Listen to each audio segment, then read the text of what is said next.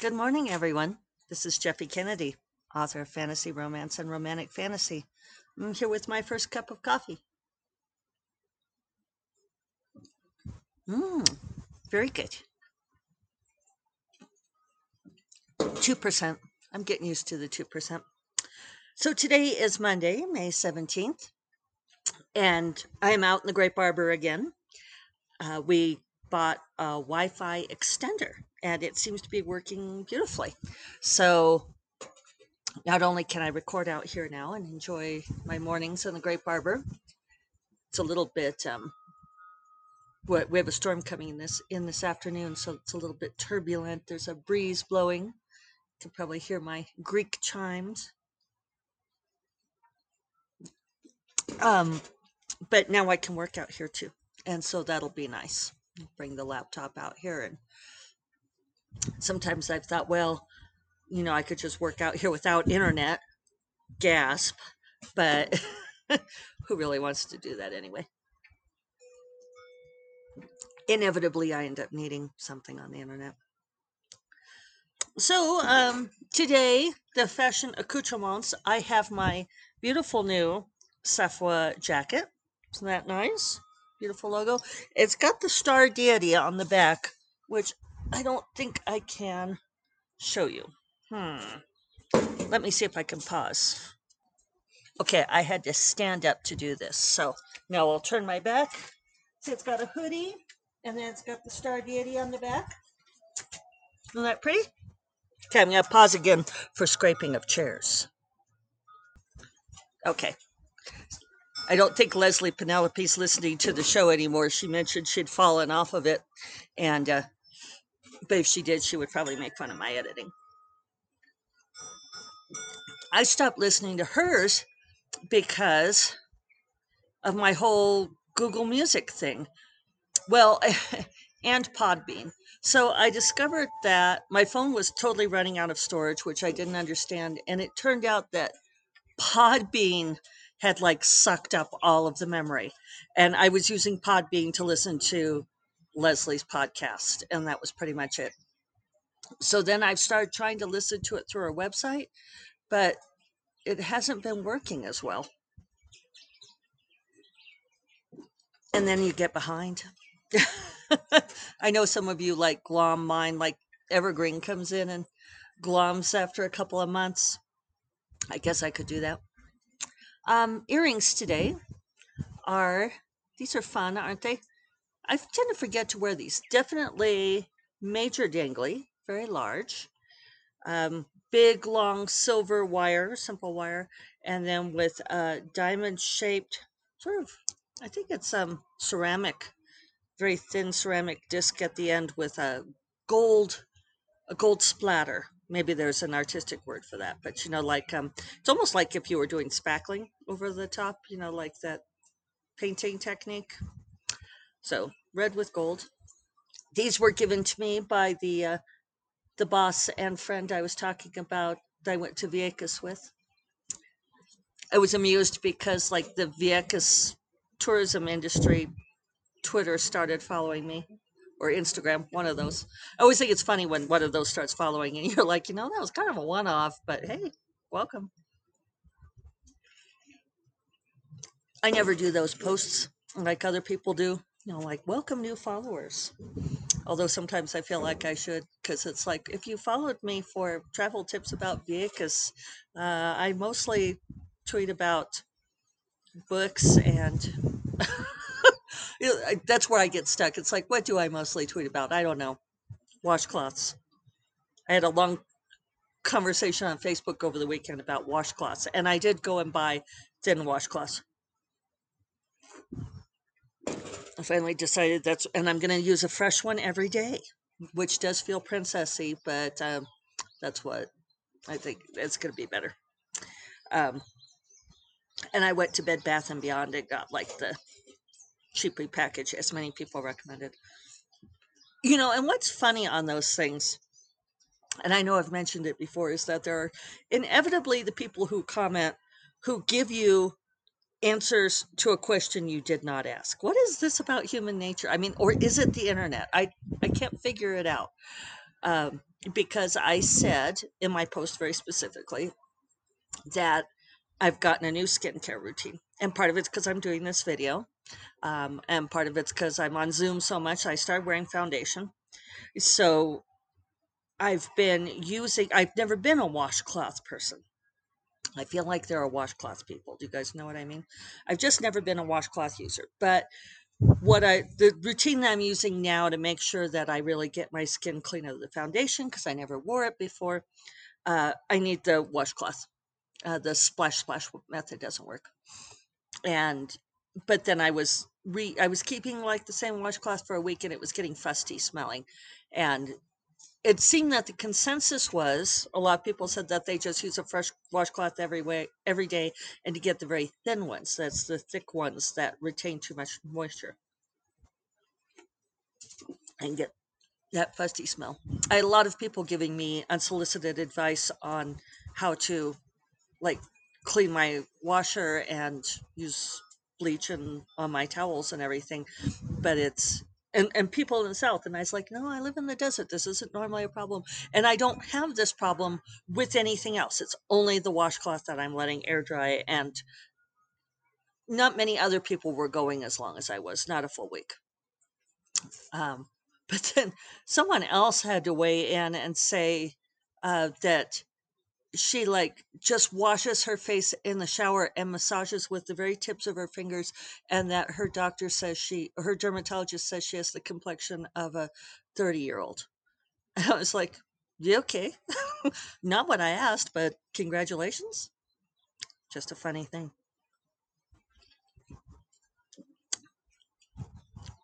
I think people just love to give advice and so if they've got a piece of advice that doesn't actually fit the question, they'll just offer it anyway, you know, and it's like, eh.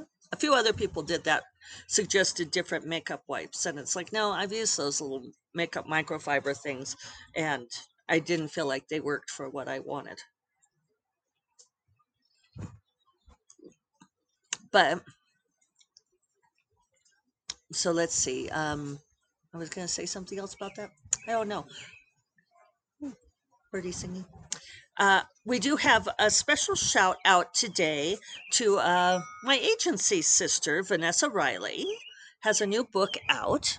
And I'm not going to be able to show you guys the cover, but I will put it on the um, show notes. But it's a um, historical romance.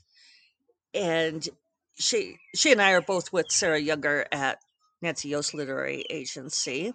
And this is called An Earl, the Girl, and the Toddler. It's a uh, book in the Rogues and Remarkable Women series.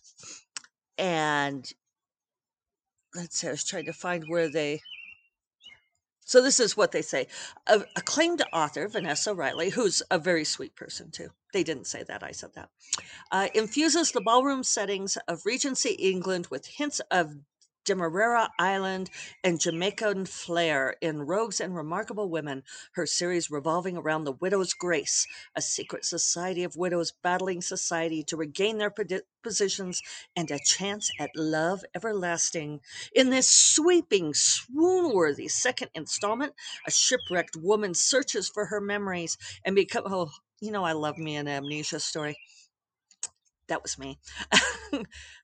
it I, I have to pause here because uh, I think Laura Dar- Darnell said that she likes my dramatic readings. I, I hope I don't sound sarcastic. It's just I can't help it with the way these things are written out. I, I feel like it needs that voiceover quality. So, but then you can also hear my asides, right? Okay, so a, a shipwrecked woman searches for her memories and becomes entangled with a conflicted nobleman who holds more answers than he realizes.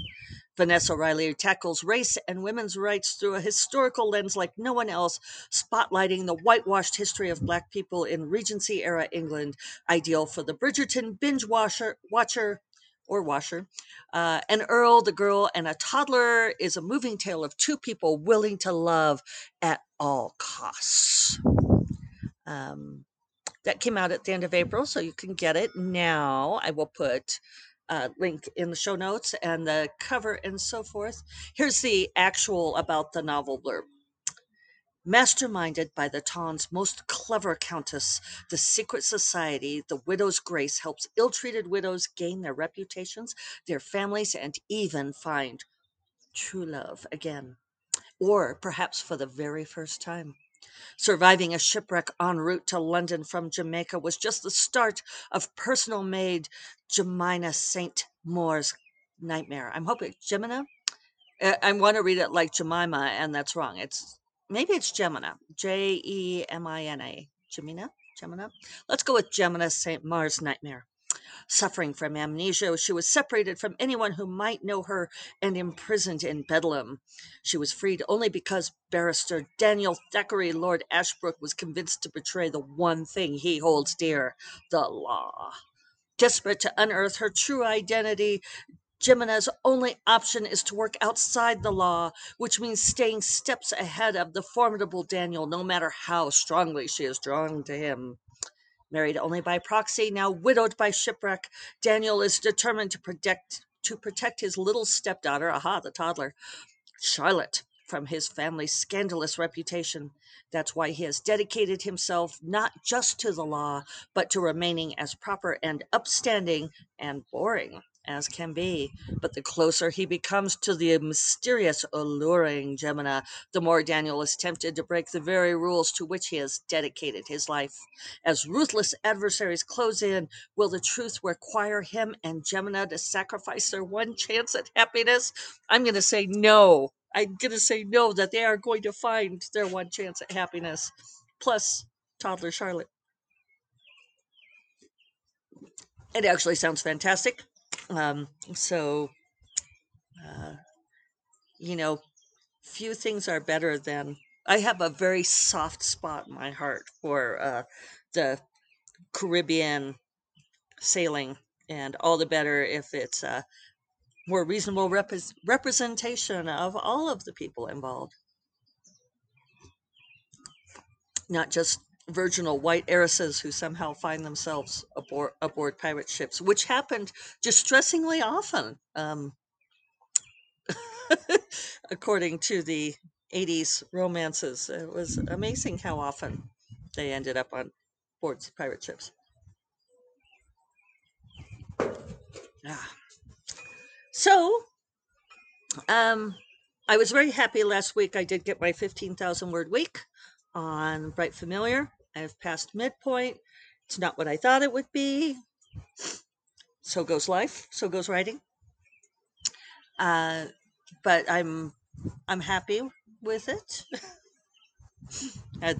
I, it was funny because I said to Dorinda, um, I said, you know, she said, well, it, it seems like it's flowing much better for you now. And I said, yeah, I stopped fighting it. And I said, but you know, there's like way more sexy times in the Arcanium and so forth than I thought that this book was going to be about. And she's kind of giving me this look. She's nodding because we're on Zoom together. And I said, um, and I'm worried that, I mean, do you feel like that fits the promise of the first book? And she's like, yes. What's what's the question? I was like, okay, all right. I just wanted to check. Uh, there, there will be much more um, conflict in the second half of the book, but the first part has really been a whole lot about Gabriel and Nick figuring their shit out, as it were. Now I kind of want to write an amnesia story. What is it about amnesia stories? It's like, I don't know. Hmm. So, uh, wow, Wi Fi extender is working just great, isn't it? This is awesome. Um, oh, I know what I was going to say. I, I do want to link to um, David Gaughran's newsletter. I think I can. I think I can link to it. Um, otherwise, you might have to sign up to read it. But uh, he sends out a newsletter on Fridays. It always has some interesting information, especially for people who are self-publishing. Uh, but for trad writers too, because he talks a whole lot about visibility on Amazon and useful stuff. And this would be for for any writer, but I think readers would be interested as well to some extent. Um, and it was interesting because he was thinking along the same lines I was. uh, as far as newsletters because I was mentioning how um, Assistant Carien got so aggravated that she uh, was getting those newsletters from authors that had "re" on the subject line as if they were replying to her.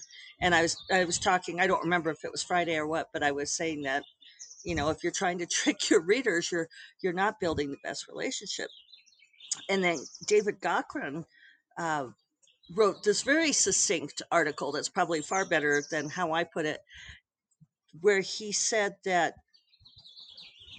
excuse me, he said that he had, during the pandemic, he had signed up for newsletters from these different clothing companies because he had ended up buying so much clothing online.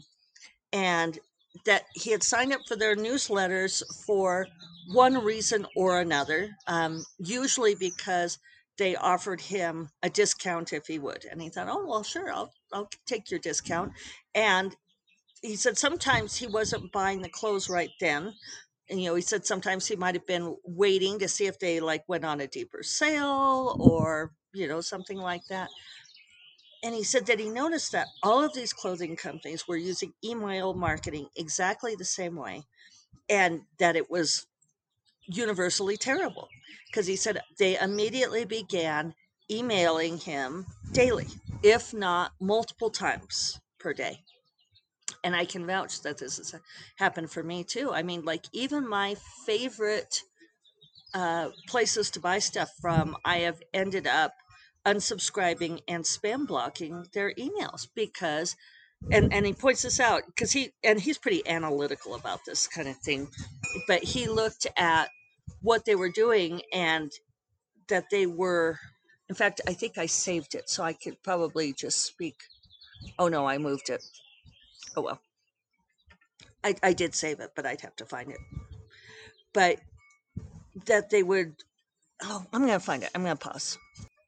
Okay i found it but it wasn't worth the pause. Um, he does have a funny tweet on it which maybe i'll just try to embed.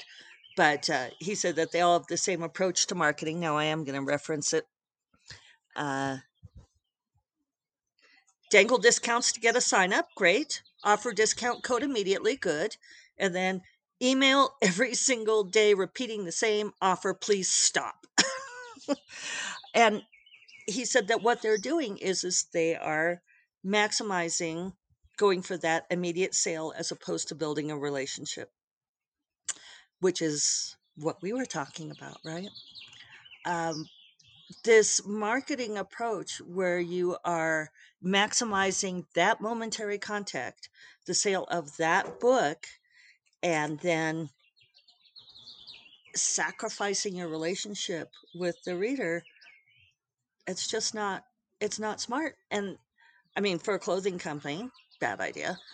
For an author, terrible idea because we're not in the business of selling one book uh, we're not even in the business of selling one series. If you want a career, if you want um, to be in business for a while, then you have to have readers who come back for book after book. And that's, uh, well, the, by tricking your readers, by emailing them all the time with the exact same offer without providing uh, good value. It's just might rethink your strategy if you're doing that.